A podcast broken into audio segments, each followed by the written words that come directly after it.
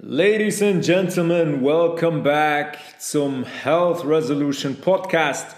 Heute zu Episode Nummer 31 und heute wird sich alles um unser Skelett, unsere Knochen, unsere Gelenke, unsere Bandscheiben drehen. Um die Folge trägt den Titel Skelett, Knochen, Bandscheibe lebendig und sekündlich im Wandel.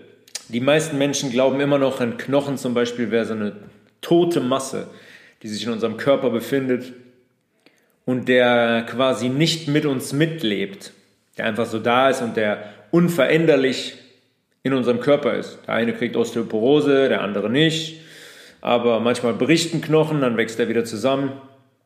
Aber eigentlich ist er einfach da. Dazu haben, haben wir eigentlich kaum einen Zugang, was der Knochen eigentlich ist, wie der aufgebaut ist, wie der versorgt wird und wie der eigentlich sekündlich im Wandel ist und was da für Prozesse ablaufen. Und deswegen möchte ich ein bisschen darüber sprechen heute.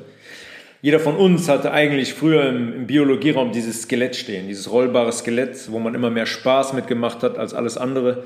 Wirklich was dran gezeigt wurde, zumindest bei uns im Gymnasium eigentlich nie. Hm, wir sind jetzt nie auf den wirklichen Aufbau eingegangen, auf unser Rückenmark, auf die Wirbelkörper, auf die Bandscheiben, wovon die abhängen, wie es alles miteinander zusammenhängt das ganze Skelett. Ja, wie so oft in der Schule. Man bekommt äh, Dinge vermittelt, die eigentlich komplett irrelevant sind und, und am Thema vorbei. Und so war das auch bei diesem rollbaren Skelett. Lustig war es, war es trotzdem, ein bisschen damit rumzualbern. In unserem Körper haben wir 206 bis manchmal 213 Knochen. Das ist abhängig davon, wie viele Rippen und Wirbelkörper wir ausgebildet haben. Bei manchen Menschen ist es tatsächlich so, dass die mh, mm, den ein oder anderen Rippenknochen oder Wirbelkörper mehr haben und es hängt auch ein bisschen von der, von der Zählweise ab der Wirbelkörper, zumindest auch vor allem der, der letzten Wirbelkörper, ja, wo die Wirbelsäule endet nach unten hin im Sakrum. Da ist immer nicht so ganz klar, wie das gezählt wird. Es ist am Ende auch irrelevant, ihr könnt euch merken, wir haben ungefähr 206 Knochen im Körper was eine ganze, ganze Menge ist. Und ähm, die haben logischerweise eine stützende Funktion. Ne? Alle knöchernen und auch knorpelartigen Strukturen, wo wir gleich darauf zu sprechen kommen in unserem Körper, haben eine stützende Funktion, weil wir sonst in uns zusammenfallen würden. Wir könnten nicht aufrecht gehen, aufrecht stehen, aufrecht sitzen, äh, uns drehen zum Beispiel, ja, ohne unsere Gelenke wäre unmöglich. Und deswegen ist die erste Aufgabe dieser Strukturen, uns zu stützen, uns in eine aufrechte Position zu bringen und zu ermöglichen, dass wir uns überhaupt bewegen können. Die Knochenstruktur in unserem Kopf zum Beispiel, die hat dazu noch eine schützende Funktion, weil wir ja wissen, dass sich unser Gehirn im Kopf befindet und der Schädel schützt das Gehirn. Wenn der Schädel nicht so ausgebildet da wäre, und nicht so stark im Knochen, dann würde logischerweise bei jedem Druck, bei jedem Schlag von außen würden wir große Schäden davon tragen, beziehungsweise unser Gehirn und das wäre nicht lange mit dem Leben zu vereinbaren. Deswegen muss der Schädel sehr, sehr stabil sein. Viele von euch, die Sport verfolgen, kennen zum Beispiel Spieler. Peter Cech war zum Beispiel so jemand, der Torwart von lange Jahren von Chelsea war, der mal einen schlimmen Unfall auf dem Platz hatte und einen Schädelbruch erlitten hat und danach immer mit so einem Helm gespielt hat. Ähm, einfach weil er sich dann sicher gefühlt hat. Obwohl er es nicht gebraucht hätte, weil wenn der Schädel wieder verwachsen ist, ist er wieder verwachsen und dann ist er dicht und stabil. Er hat die, ja, für sein Inneres die sichere Variante bevorzugt, sage ich mal, mit diesem Helm zu spielen. Aber unser Schädel ist dazu da, unser Hirn zu schützen, unsere Kopfgefäße zu schützen und so weiter und so fort, weil es ein sehr, sehr fragiler Teil ist unseres Körpers und ein mitunter sehr, sehr wichtiger Teil. In den Armen und Beinen sind jetzt verschiedene Knochen. Jeder kennt einen Unterschenkel, einen Oberschenkel, einen Unterarm, einen Oberarm, unsere Schulterstrukturen, äh, unsere Finger, unsere Hände, unsere Füße, unsere Zehen. Die einzelnen Knochen sind oftmals, sagen wir mal, zumindest die großen Knochen, sind über Gelenke miteinander verbunden. Die Gelenke machen es möglich, dass wir zum Beispiel unseren Kopf drehen können Das macht der sogenannte Axiswirbel. Das ist der erste Wirbel oben in unserem Kopf, unsere Wirbelsäule anfängt. Das ist auch der einzige Wirbel, der sich nach links und rechts drehen kann. Der macht alleine möglich, dass wir unseren Kopf drehen können. Ohne den wäre das nicht möglich. Wenn das ein Wirbel, der erste Wirbel ein Wirbelkörper wäre, wie alle anderen Wirbelkörper, die danach, danach folgen, könnten wir unseren Kopf nicht drehen.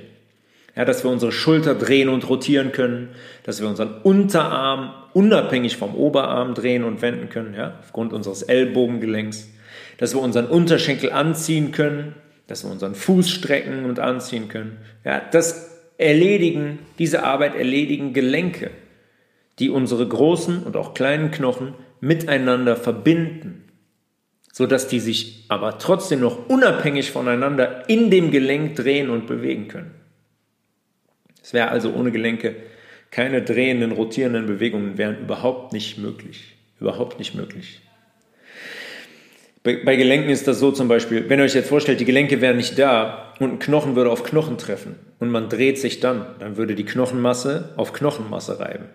Ja, wenn unser Oberschenkel auf den Unterschenkel treffen würde, dann würde unsere Knochenmasse auf Knochenmasse reiben. Dann hätten wir ein Problem und nach kurzer Zeit würden wir zusammenbrechen, weil der Knochen das nicht aushält die ganze Zeit aufeinander zu reiben.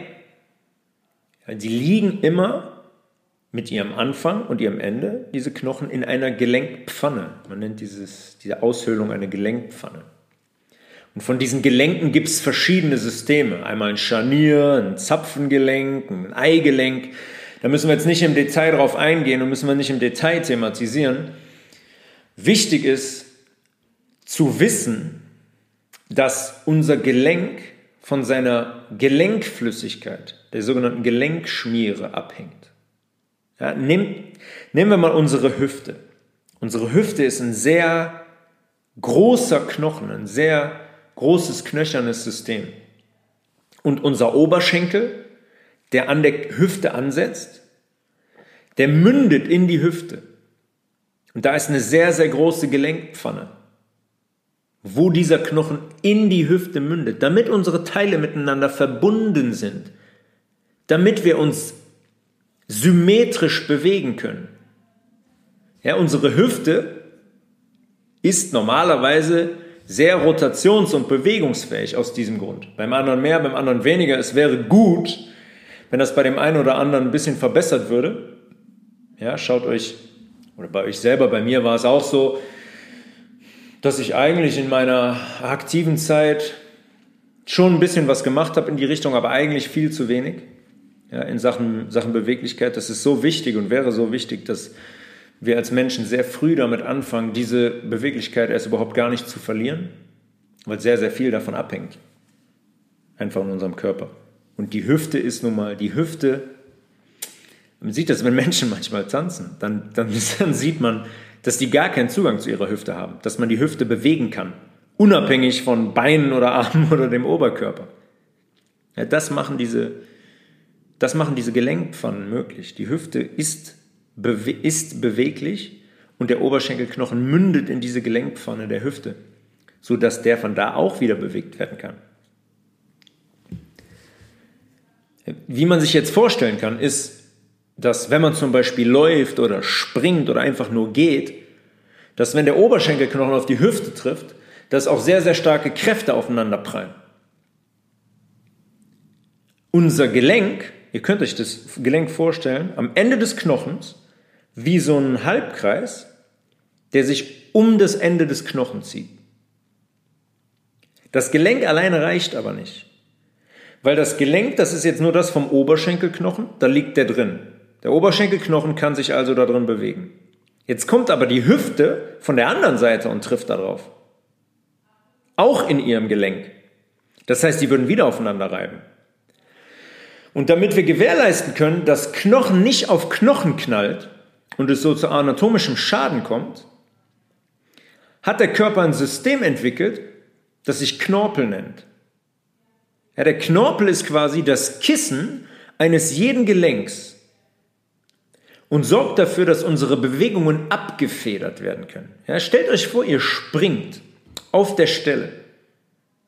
Das ist ein sehr großer Impact, der da, ja, ihr, ihr springt einmal, ihr macht die Spring und ihr landet wieder auf Boden. Das heißt, da kommt eine Kraft von unten, die in euren, auf euren Körper wirkt.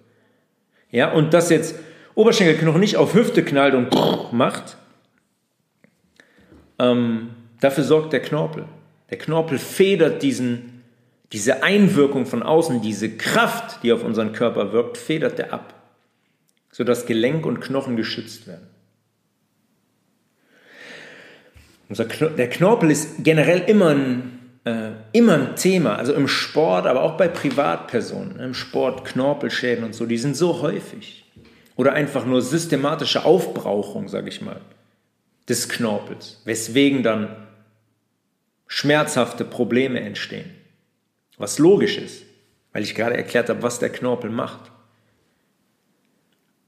Der wird durch sogenannte Chondrozyten gebildet. Die bilden die Matrix vom Knorpel. Und die besteht zu 70% aus Wasser und zu 30% aus Kollagen, aus Elastin und aus Proteoglykanen. Das sind Protein- und Kohlenhydratverbindungen. 70% Wasser, wieder, wie unser ganzer Körper, besteht der Knorpel zu 70% aus Wasser. Ist also schon klar, wovon unsere Knorpelgesundheit primär abhängt, oder? Es ist das Wasser. Wie oft? Wie oft? Wie so oft? Ja, unser Körper hängt von sauberem, im besten Fall noch energetisiertem pH über 7 Wasser ab. Sonst kann auch unser Knorpel nicht gesund sein. So wie keine Struktur in unserem Körper. Weil unsere Bewegung dann nicht gefedert werden kann. Und auf Dauer ist unser Gelenk und der Knochen die massivsten Schaden nehmen können. Ja, das ist einmal der Wasserhaushalt. Sollte sowieso bei, also jetzt mittlerweile klar sein, dass wir mindestens drei Liter stilles Wasser brauchen. Mindestens. An einem Tag ohne Sport. Und darüber hinaus dann auch vier, fünf, manchmal sechs Wasser, sechs Liter Wasser bei Menschen, die einen akuten Krankheitszustand haben zum Beispiel. Muss der Körper durchgespült werden. Außerdem habe ich eben gesagt, Kollagen und Elastin, das ist noch ganz interessant beim Knorpel. Kollagen haben wir bei der Haut schon thematisiert. Kollagen ist bei der Haut das ähm, da haben wir über Hyaluronsäure gesprochen. Kollagen und Hyaluronsäure arbeiten zusammen. Die geben unserer Haut die Straffheit. Die sind quasi das Gerüst. Wenn ihr euch ein Haus vorstellt, was von außen gestrichen wird, steht da auch ein Gerüst, auf dem Leute rumlaufen. Unser Kollagen ist das Stützgewebe, das Gerüst in unserer Haut, damit die straff und stark und widerstandsfähig sein kann. Im Knorpel ist die Aufgabe von Kollagen keine andere. Also es ist, stützt ihn genauso, und verleiht unserem Knorpel die Elastizität, die er ja braucht, um Stöße abzudämpfen bzw. gänzlich abzufangen. Und deswegen hängt unser Knorpel nicht nur vom Wasserhaushalt ab, sondern auch von unserer Ernährung, wie alles in unserem Körper und unserer Bewegung. Ja, unser Knorpel benötigt Antioxidantien, die seine Zellen schützen. Der benötigt Mikronährstoffe, ja, Mineralstoffe, Spurenelemente, Vitamine. Vor allem braucht der Schwefel und essentielle Aminosäuren. Haben wir schon öfters darüber gesprochen, essentielle Aminosäuren, acht Aminosäuren, die wir ähm, nicht selber produzieren können im Körper, nicht umbauen können in der Leber, die wir immer über die Ernährung zuführen müssen. Also dass im Körper immer wieder neue Zellen gebildet und aufgebaut werden können. Ich habe selber in meinen sehr, sehr, glücklicherweise sehr, sehr wenigen Verletzungen im Fußball, habe ich selber mal einen Knorpelschaden gehabt mit einem, verbunden mit einem Syndesmosebandriss und einem mini, mini, mini Bruch im Knöchel, was allerdings auch nicht beim, beim Fußball passiert ist, sondern in der Wintervorbereitung beim Fun Eishockey spielen. So viel Fun war das für mich dann nicht. Auf jeden Fall ist bei der Verletzung dann im Sprunggelenk auch etwas von, dem, von der Knorpelmasse, ich sag mal, hat nicht nur Schaden genommen, sondern ist gänzlich abgebrochen. Und die Ärzte haben damals gesagt, ja, Syndesmoseband und Knochen ist alles kein Problem, das verheilt schnell, aber der Knorpel macht uns Sorgen. Und dann bin ich hingegangen und habe, weil ich das schon wusste, wovon der Knorpel abhängt, nämlich vor allem durch auch Schwefelstrukturen, habe ich sehr, sehr hoch dosiertes MSM genommen, wo wir auch schon drüber gesprochen haben. Und nach sechs Wochen, als man die Schraube da rausgeholt hat, aus meinem Sprunggelenk, die den, die den Knochen fixiert hat, äh, die das Syndesmoseband fixiert hat, hat man gesehen, dass der Knorpel quasi wieder komplett gesund ist und sich regeneriert hat. Obwohl man oftmals in der Schulmedizin die These vertritt, dass Knorpel eigentlich kaum regenerationsfähig ist. Ja, das stimmt natürlich nicht. Wenn ich dem Knorpel die Rohstoffe liefert, die er braucht und aus denen er besteht, dann wird er auch wieder Knorpelzellen aufbauen. Ja, so war das bei mir, was mir einmal mehr gezeigt hat, was, was möglich ist und äh, wovon unser Körper abhängt. Ja, unser Knorpel hat keine Anbindung an unsere Blutbahn. Ja, wir müssen uns das immer wieder vergegenwärtigen. Es gibt Zellen in unserem Körper, die haben keinen direkten Kontakt zu unserer Blutbahn. Das heißt, die können nicht direkt aus dem Blut ernährt werden. Die werden aus dem Gewebe ernährt, was um die Zelle herum liegt. Wenn ihr euch einen Knochen, dem Gelenk und dann den Knorpel vorstellt, ist klar, da läuft keine Blutbahn. Da läuft keine Blutbahn. Das heißt, unser Knorpel wird über das Gewebe ernährt, was drumherum ist. Und hier ist das wie bei allen Zellen, die über Gewebe ernährt werden. Wenn unsere, unser Gewebe drumherum nicht sauber ist und im pH-Wert am besten über 7,4 liegt, dann wird der Knorpel niemals an die Nährstoffe kommen, die er braucht, um gesund zu sein.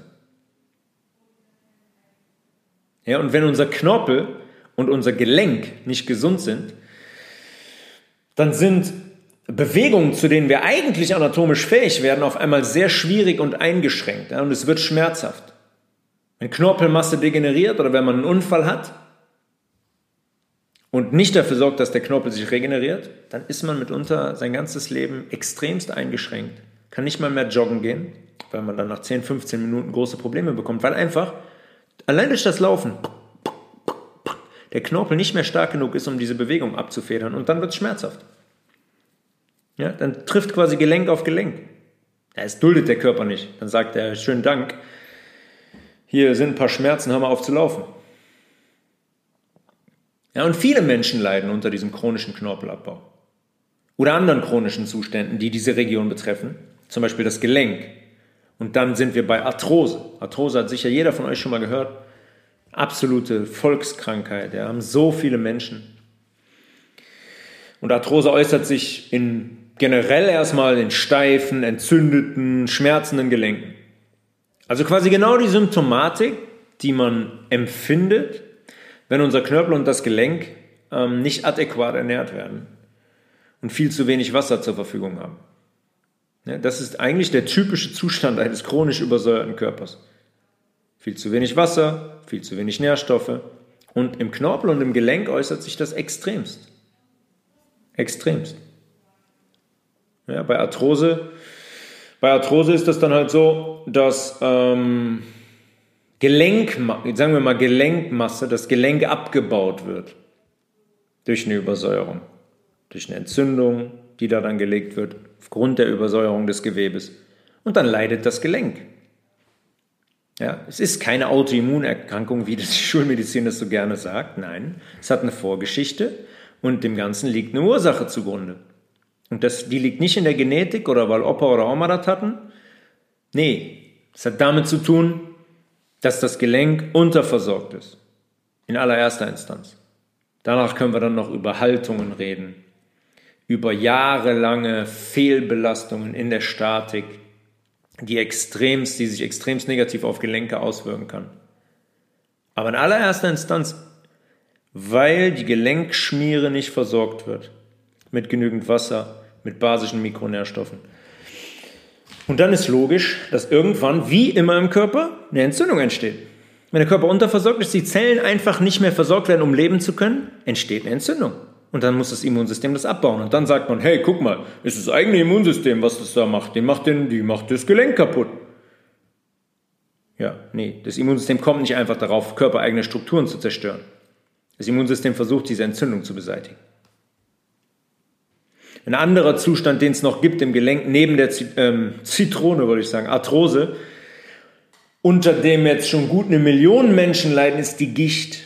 Ich weiß nicht, ob ihr jemanden kennt mit Gicht, aber es kann mitunter sehr schmerzhaft sein, wenn man so einen Giftschub hat. Zitat, Schulmedizin. Meist handelt es sich bei Gicht um eine angeborene Stoffwechselstörung. Bei den Betroffenen liegt eine Veranlagung für zu hohe Harnsäurekonzentrationen im Blut vor. Die Veranlagung würde ich gerne mal sehen, wo die, wo die steht. Eine Veranlagung, dass der Körper zu viel Harnsäure ins Blut schickt. Da wäre der ganz schön dumm, der Körper, wenn er das machen würde. Ja, eine angeborene Stoffwechselstörung. Das heißt, das Baby hat mit vier Tagen schon, schon Gicht, schon mit dem ersten Jahr schon Gichtschub oder wie? Harnsäure.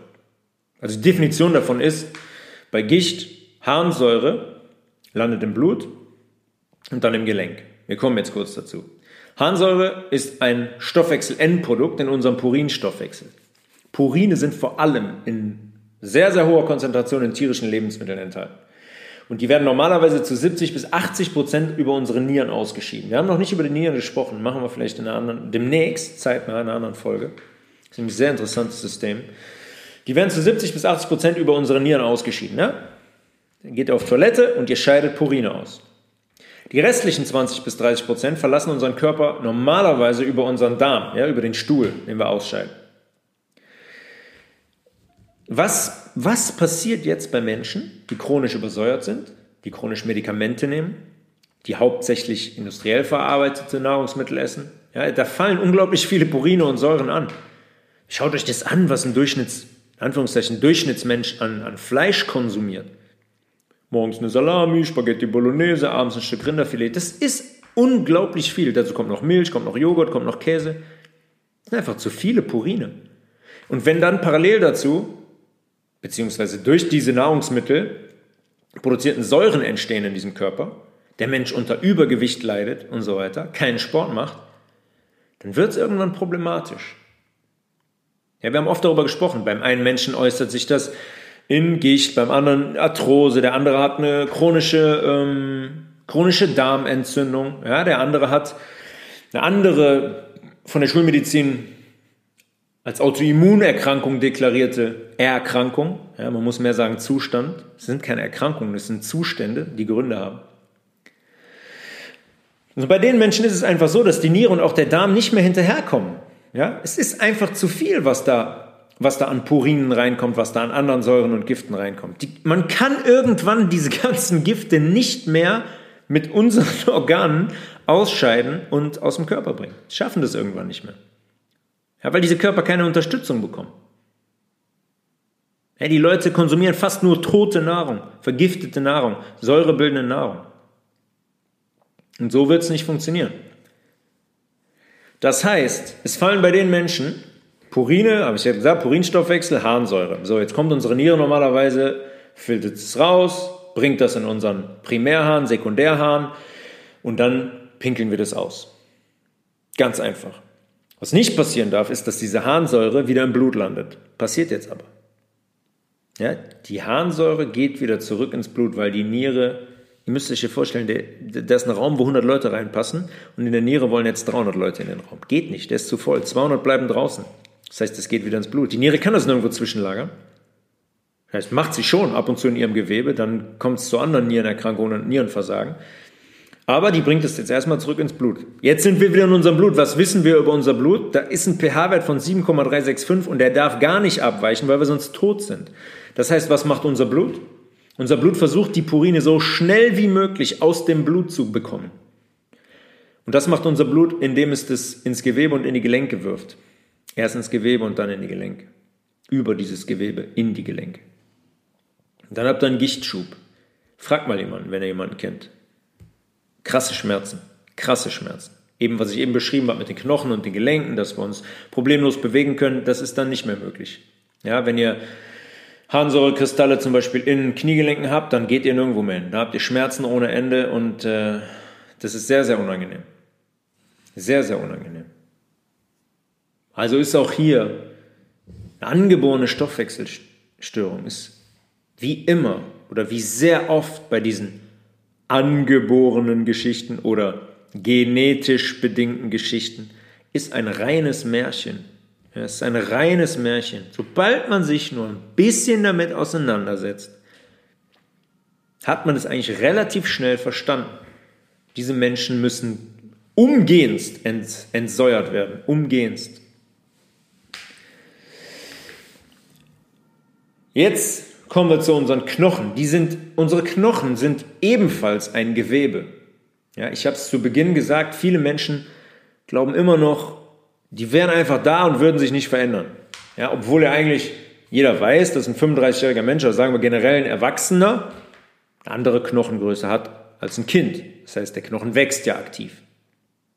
Ja, irgendwann ist er ausgewachsen. Wir wachsen dann nicht mehr. Sind 1,80 Meter groß, wir wachsen dann nicht mehr. Und was man dabei verstehen muss, ist, auch wenn wir nicht mehr wachsen, verändert sich unser Knochen in jeder Sekunde. Ja, der wächst nicht mehr, aber der verändert sich in jeder Sekunde, weil das lebendes Gewebe ist. Es gibt nichts in unserem Körper, was tot ist, was einfach nur da ist und sich nicht verändert. Wir haben letztens über die hermetischen Gesetze gesprochen. Alles ist in Schwingung. Ja? Alles unterliegt der Veränderung, auch unser Knochen. Der sieht von innen aus, ihr könnt es mal, könnt es mal googeln, ähm, da findet ihr Bilder von Knochen im, im Querschnitt. Ja, der sieht eigentlich aus wie ein Schwamm. Der hat ganz, ganz viele, ganz, ganz viele, ähm, sagen wir mal, Luftkammern, die logischerweise dazu führen, dass die, dass, die, dass die Dichte gering bleibt vom Knochen, aber der unglaublich stabil ist. Der bleibt leicht. Der bleibt leicht. Was ja für uns von Vorteil ist. Ja, dass unser, unser Bein nicht zum Beispiel durch die Knochen schon automatisch äh, 18 Kilo wiegt. Das macht diese, machen diese Lufträume im Knochen, die die Dichte von unserem Knochen gering halten. Der bleibt, ist sehr, sehr stabil, aber der bleibt in seiner Masse überschaubar. Ja, ist unglaublich, unglaublich interessant und eine echte, eine krasse Konstruktion. Zellen haben in unserem Körper immer eine begrenzte Lebensdauer. Tagtäglich bauen wir Zellen ab, neue werden aufgebaut. Unsere Haut zum Beispiel im Drei-Wochen-Rhythmus. Bob wird die oberste Hautschicht abgetragen, Zellen von unten wandern nach oben. Im Knochen ist es nichts, nichts anderes. Nichts anderes. Ja, generell sowieso immer, wenn er keinen Schaden nimmt, aber auch zum Beispiel beim, sagen wir mal, einem Pferdekuss oder so im Sport, wo der Knochen mit Mitleidenschaft gezogen ist, man so ein kleines Ödem, das heißt ein Bluterguss am Knochen hat ja, da muss natürlich ganz schnell abtransportiert werden, neu aufgebaut werden. Aber auch in einem gesunden Zustand ist das im Knochen der Fall. Generell sind diese Lufträume, über die ich gerade gesprochen habe, mit Blutgefäßen durchzogen. Es ist nicht so, dass unser Knochen komplett abgeschnitten ist von der Blutversorgung, aber nicht jede Knochenzelle hat einen direkten Anschluss an unser Blut. Ja, das heißt, ganz, ganz viel in dieser netzartigen Struktur da innen wird nicht direkt übers Blut versorgt, sondern wieder übers Gewebe, übers eigene Gewebe. Ähm, und weswegen diese Blutbahnen da durchziehen, ist zum Beispiel, weil unser Knochen der Ort ist, an dem Blutzellen hergestellt werden. In der Schulter, in den Rippen. Es gibt so verschiedene Orte, wo wirklich viele Blutzellen hergestellt werden. Unsere roten Blutkörperchen aber auch unsere Weißen vom Immunsystem, unsere Müllabfuhr, wird in, im Mark des, Knochen, des Knochens gebildet.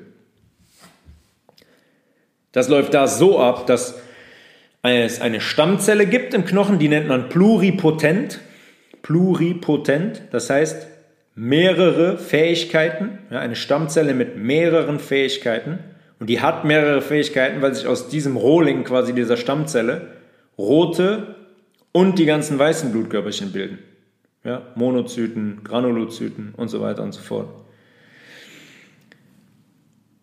Und die werden von da aus, von unserem Knochen, in die Blutbahn gebracht. Im Falle unserer roten Blutkörperchen sind das drei Millionen pro, pro Sekunde. Drei Millionen rote Blutkörperchen werden in unseren Knochen pro Sekunde hergestellt. Das sind Zahlen, die gehen gar nicht in den Kopf rein.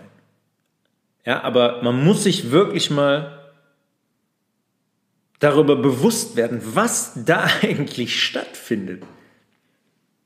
Zum Thema, der Knochen ist eine tote Masse und lebt nicht. Ohne den Knochen hätten wir ein großes Problem. Wären wir gar nicht überlebensfähig. Ja, unser Blut wird da größtenteils produziert. Den Vorgang der, der Blutbildung nennt man Hämatopoese. Häm Häm ist das Blut. Die Poese ist die Herstellung. Blutherstellung. Es gibt zwei verschiedene große Zellgruppen im Knochen. Es gibt Osteoklasten und Osteoblasten. Osteoklasten sind die Zellen, die verbrauchte Knochenmasse abbauen. Es gibt eine Studie von Arnett und Dempster aus dem Jahr 1986. Und die haben für uns, für unseren Podcast, einen sehr, sehr interessanten Zusammenhang gezeigt. Die haben nämlich gezeigt, dass diese knochenabbauenden Zellen, die Osteoklasten, übermäßig aktiv werden, wenn der pH-Wert im Knochengewebe unter 7,0 fällt. Und dass die in einem Milieu von einem pH-Wert mit 7,4 immer weniger aktiv werden. Was heißt das jetzt für unseren Knochen und unsere Knochengesundheit?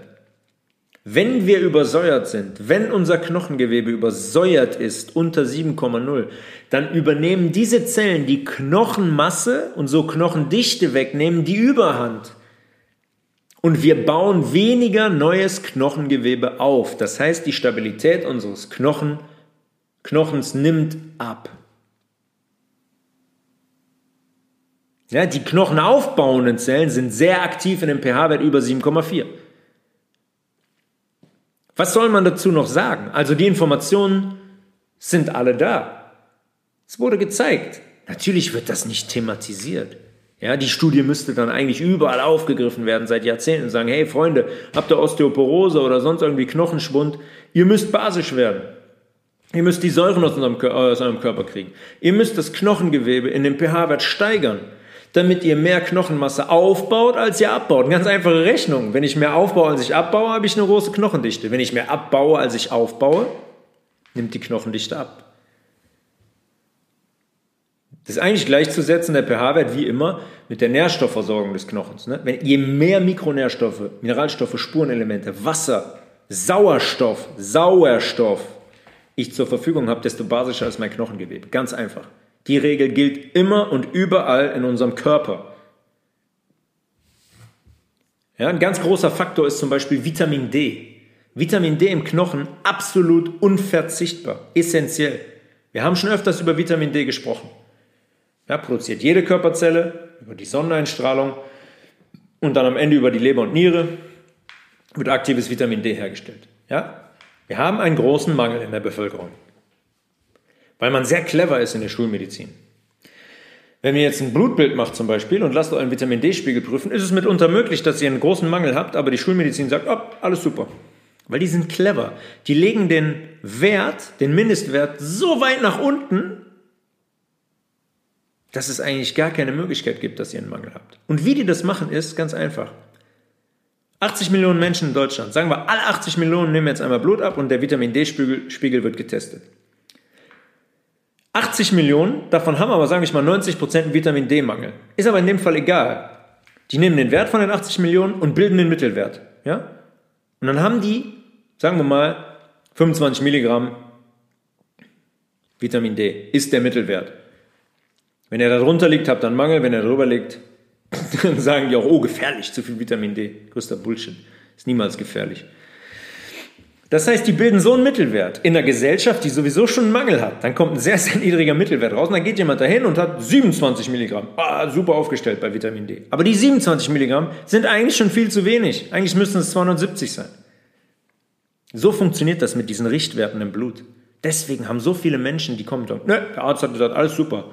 Blutwerte sind klasse, obwohl der einen Mangel hat ohne Ende. Und wenn es bei, in Verbindung mit der Knochengesundheit bei Vitamin D passiert, ist es eine große Gefahr. Wir haben einen großen Vitamin D-Mangel. Ich habe gesagt, von Oktober bis April müssen wir das unbedingt supplementieren. Am besten in flüssiger Form. Hat direkteren Zugang, eine Flüssigkeit, unsere Zellwand zu passieren. Ja, ist jetzt nicht besser als eine Kapsel zum Beispiel. Ähm, das braucht halt nur mehr Energie vom Körper, um das Vitamin D zur Verfügung zu stellen. Ja, unser Vitamin D baut Knochenzellen auf. Das stimuliert den Aufbau unserer Knochenzellen.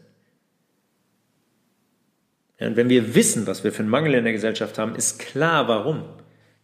Osteoporose-Patienten sollten täglich 50.000 internationale Einheiten nehmen. 50.000 ist so ein Wert, boah, wenn ein Arzt das hört, sagt, äh, nee, das ist der Wert für ein ganzes Jahr. Ja, für Osteoporose-Patienten täglich 50.000 internationale Einheiten. Osteoporose, also Osteoporose ist der Zustand, wenn der Knochen so viel Dichte verliert, was ich eben gesagt habe. Ihr baut mehr Knochengewebe ab, als ihr aufbaut. Verliert eine Dichte, immer mehr, Stück für Stück, Monat für Monat. Und irgendwann macht er eine Knochendichte-Messung, die man ja machen kann, sagt, oh, Sie haben Osteoporose.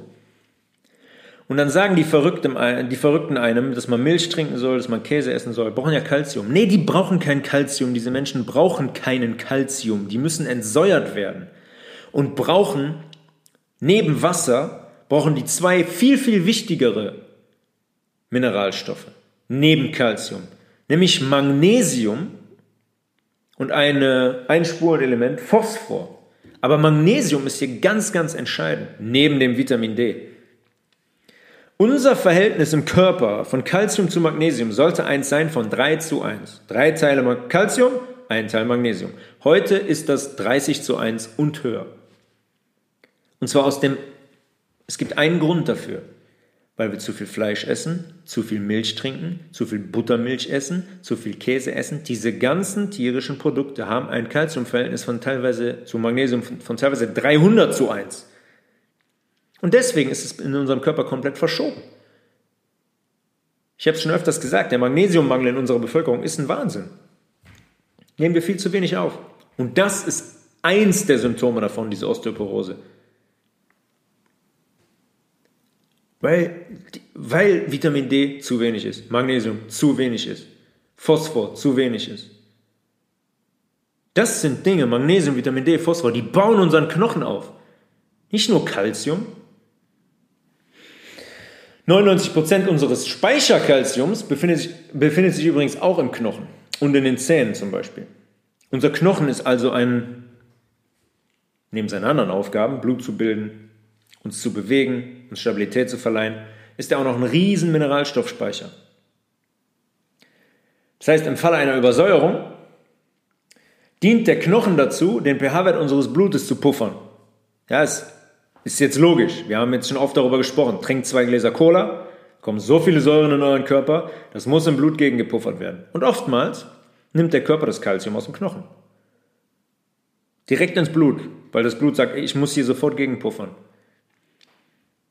Deswegen, was passiert jetzt, wenn wir uns immer so ernähren, so übersäuert sind? Klar, der Knochen verliert an Dichte. Weil immer mehr Kalzium aus dem Knochen abgezogen wird. Und denk mal nicht, dass bei Leuten, die Fanta und Cola und Bier und Wein und was weiß ich, trinken und Zucker essen ohne Ende, dass da genügend Magnesium reinkommt. Nee. Kalzium wird abgezogen aus dem Knochen und dann gibt es ein Problem. Verliert der Knochen an Dichte. Also, um das im Hinterkopf zu behalten, wichtig für die aufbauenden Prozesse in unserem Knochen, um dem Dichte zu verleihen und übrigens, ein Knochen, der dichter ist, produziert auch mehr Blut. Auch logisch. Wichtig für die aufbauenden Prozesse ist Vitamin D, ist Magnesium, ist Phosphor, ja, ist auch Calcium, aber im richtigen Verhältnis zu Magnesium. Phosphor bekommen wir zum Beispiel aus Sesam, aus Mandeln, aus Cashews, aus Sonnenblumenkernen, aus Rosenkohl, aus Brokkoli, aus Sprossen, aus Buchweizen. Ja, Magnesium zum Beispiel kriegen wir aus Brokkoli, Mandeln, Leinsamen, Sonnenblumenkernen, Rohkakao vor allem, ist eine der, ist die größte pflanzliche Magnesiumquelle überhaupt, Spinat, Kürbiskern, Avocado. Ja, das, man sieht es ja schon, das sind größtenteils basenbildende Lebensmittel. Wovon hängen wir also ab? Ja, von basenbildenden Lebensmitteln, nicht von säurebildenden Lebensmitteln. Und dann es gibt auch Leute, die sagen, hier in der Cola ist doch so viel Phosphor drin. Chemisch zugesetztes Phosphor. Super Phosphorquelle. Ja, auf jeden Fall. Super Phosphorquelle, die Cola. Freut der Knochen sich, springt er im Dreieck. Geil, endlich Phosphor aus der Cola. Wir haben jedes Jahr 885.000 Menschen, die an Osteoporose erkranken. Neuerkrankungen. Fast eine Million Menschen jedes Jahr. Insgesamt sind es in Deutschland mittlerweile gut sieben Millionen. Die Therapiekosten für Osteoporose erstrecken sich, 2010 war das, wir sind jetzt elf Jahre später, Wahrscheinlich könnte das verdoppeln den Wert. 9 Milliarden Euro. 9 Milliarden Euro. Ich weiß nicht, ob ihr euch vorstellen könnt, was ihr mit 9 Milliarden Euro machen könnt. Aber ähm, das für Osteoporose-Patienten auszugeben, ist ein absoluter Witz.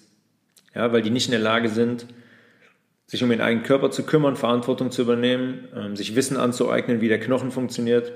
Da können wir mal über Solidarität sprechen. Spricht doch jetzt jeder über Solidarität, oder? Beim Impfen. Wenn man sich impft, ist man solidarisch.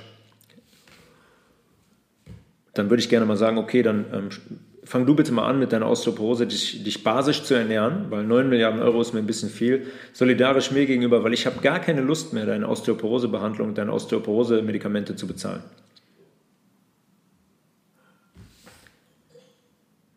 Ein weiterer Bestandteil unseres Körpers, der so in die gleiche Familie fällt, neben den Knochen jetzt, den Gelenken und dem Knorpel zum Beispiel, ähm, etwas, was diesen Strukturen sehr ähnelt, sind unsere Bandscheiben. Und Bandscheiben sind ja, kennt glaube ich jeder, zumindest vom Hören sagen. Ja, die sind die Kissen zwischen unseren Wirbelkörpern. Ihr habt eure Wirbelsäule, das sind Wirbelkörper von oben nach unten. Ähm, ich, jetzt muss ich, fast 30, nee, 33 sind es. 33 Wirbelkörper. 33. Interessante Zahl. Interessante Zahl. 33. Jesus ist mit 33 gestorben. Die Freimaurer haben einen 33. Grad. Das ist der höchste Grad, den man bei denen erreichen kann. Das sind alles so Zahlen, das ist ist gar kein Zufall, da gehen wir jetzt nicht drauf ein. Vielleicht kann ich mal eine Folge dazu machen. Äh, aber das sind Zahlen, die sind überhaupt gar kein Zufall, die dann in der Bibel bei Jesus oder auch zum Beispiel in so, einem, in so einer okkulten Gesellschaft auf, auftauchen. Die sind nicht zufällig. Die Wirbelkörper sorgen im Rücken dafür, dass unsere Wirbelsäule beweglich ist. Hier auch wieder. Trifft Wirbelkörper auf Wirbelkörper, Problem, Schmerzen, nicht beweglich. Verschleiß ohne Ende, wird nicht lange halten, das System. Ja, die, die sorgen dafür, dass wir uns nach links und rechts drehen können. Unsere Wirbelsäule ja, ist in, in S-Form, können uns drehen, Oberkörper, Unterkörper. Wir können den Oberkörper gegen unseren Unterkörper verdrehen. Das heißt, ja, der obere Teil von der Wirbelsäule muss sich nach rechts drehen, der untere Teil nach links. Das funktioniert nur über diese Bandscheiben. Ja, die, die, die sorgen dafür, dass wir uns bücken können. Also jegliche Bewegung hängt davon ab, sonst wird es einfach nicht funktionieren. Und ähm, ja, natürlich nicht nur jetzt von den Bandscheiben, aber auch von den Muskeln und Sehnen, die die Bandscheiben halten an der Seite, unsere komplette Rückenmuskulatur. Ähm, die, es ist ein Zusammenspiel von, von dem Gesamtkonstrukt, von dem Gesamt, Gesamtkonstrukt Körper, aber die Bandscheiben sorgen halt nun mal dafür, dass wir unsere Wirbelkörper drehen können. Und etlich, etliche Menschen leiden unter Bandscheibenvorfällen. In meinem direkten Umfeld ist es Wahnsinn. Zwei, drei, vier, fünf, sechs Bandscheibenvorfälle und schon zwei, drei Operationen gehabt. Und die kommen nie an den Punkt, wo die sagen, okay, warte mal, ich beschäftige mich jetzt mal damit, was eine Bandscheibe ist. Was macht die eigentlich in meinem Körper? Wie kann ich, dafür, wie kann ich die ernähren? Wie kann ich die gesund halten? Ich habe keine Lust mehr auf diesen Schmerzen. Ich habe keine Lust mehr auf irgendwelche Cortison-Spritzentherapien. Das macht die Schulmedizin. Bandscheibenvorfall. Oh, Cortison-Spritzentherapie. In, innerhalb von zwei Wochen 18 Cortison-Spritzen. Yeah, 350 Euro bitte. Ah, ist weg für drei Tage. Und danach kommt es doppelt und dreifach zurück, weil einfach nur die Entzündung gehemmt wird und sonst gar nichts. Unsere Bandscheibe hat einen, das sind wie so Kissen, die hat einen gallertartigen Kern. Und der hängt ebenso wie der Knorpel von Mikronährstoffen ab, von Wasser ab, von einem gesunden pH-Wert des Gewebes, was direkt drumherum liegt. Der hat auch keine Anbindung an,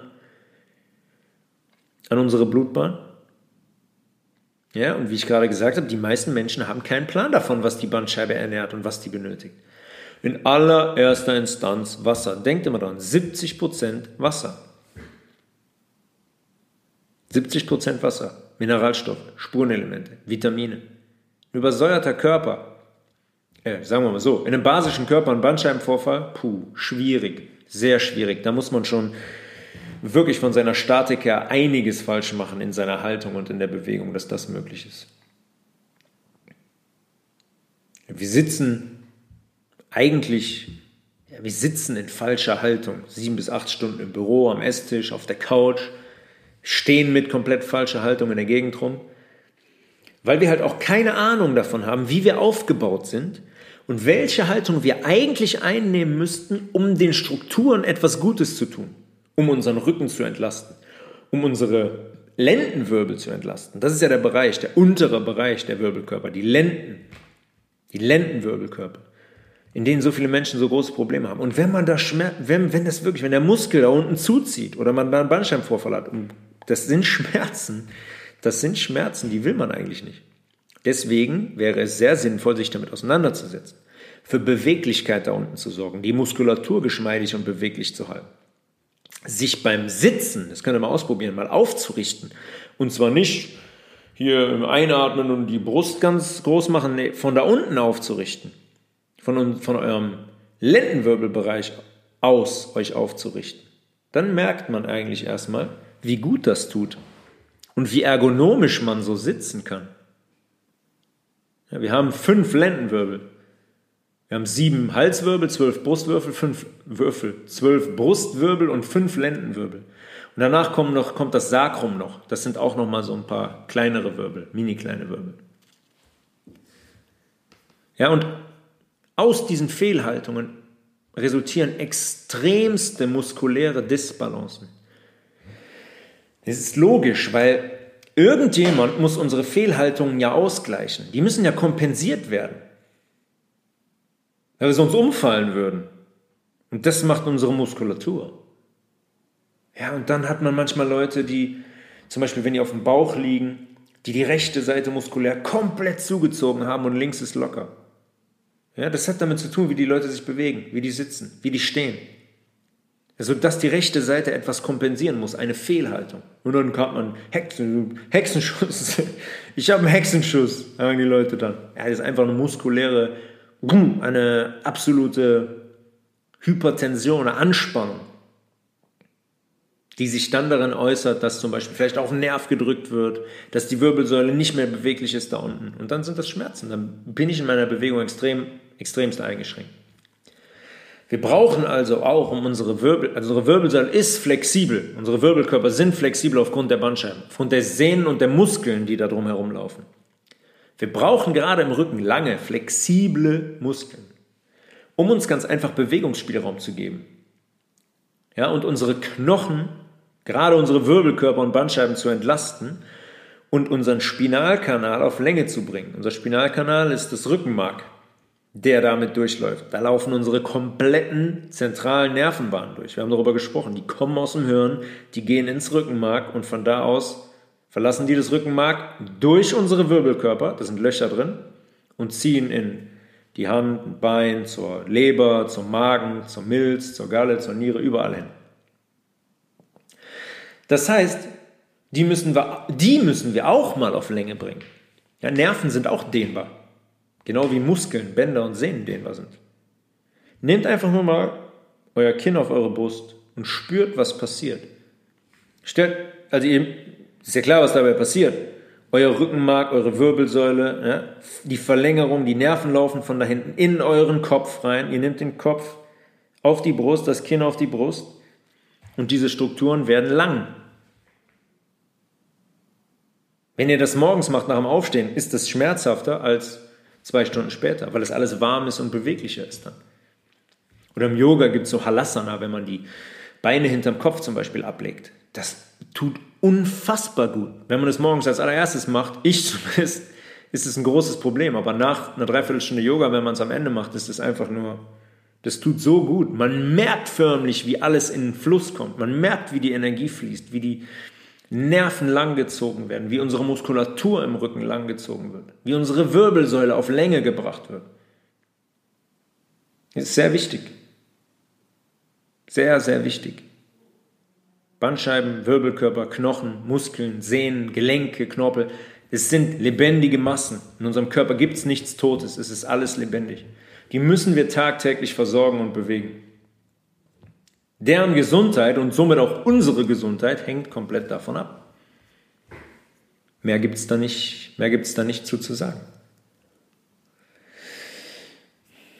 Ich hoffe, das war verständlich und ihr könnt ähm, für euch einiges daraus mitnehmen. Wer Rückfragen hat, wirklich wie immer sehr, sehr gerne an tobias.levels at healthresolution.de. Healthresolution.de ist die Homepage. Ähm, ja, wie immer Werbung, Werbung in eigener Sache, www.mae.de. Wer ähm, Green Detox machen möchte, Clean Eating, gesunde Süßigkeiten und so weiter. Freue ich mich über, über jede Bestellung. Ähm, naja, eine Sache noch. Letzte Woche haben wir ja unser erstes äh, Zoom-Meeting gemacht, die Health Resolution Community gestartet und das war wirklich sehr, sehr, sehr, sehr schön. Ich habe ja auch nicht also gewusst, was mich erwartet, aber das war eine sehr, sehr schöne Dynamik. Menschen aus verschiedensten Bereichen in Deutschland, die alle eigene Geschichten haben, aus jeder Altersklasse und wir werden das auf jeden Fall regelmäßig machen und ja, ich freue mich darauf, dass die Community wächst, weil der Austausch ist, ich fand es sehr, sehr, sehr, sehr gut und sehr, sehr spannend, sich da gegenseitig ähm, zu helfen, Fragen zu beantworten, zuzuhören. Ähm, das finde ich sehr, sehr interessant und ich werde da die Tage auch den nächsten Termin bekannt geben, wahrscheinlich Anfang Dezember. So viel zum Thema Knochen, Wirbelkörper, Gelenke, Muskeln, Sehnen, Bänder, Knorpel und Co. Ich wünsche euch äh, eine schöne Zeit. Wir hören uns wieder zur Episode Nummer 32 und bis dahin wünsche ich euch all the best. Peace!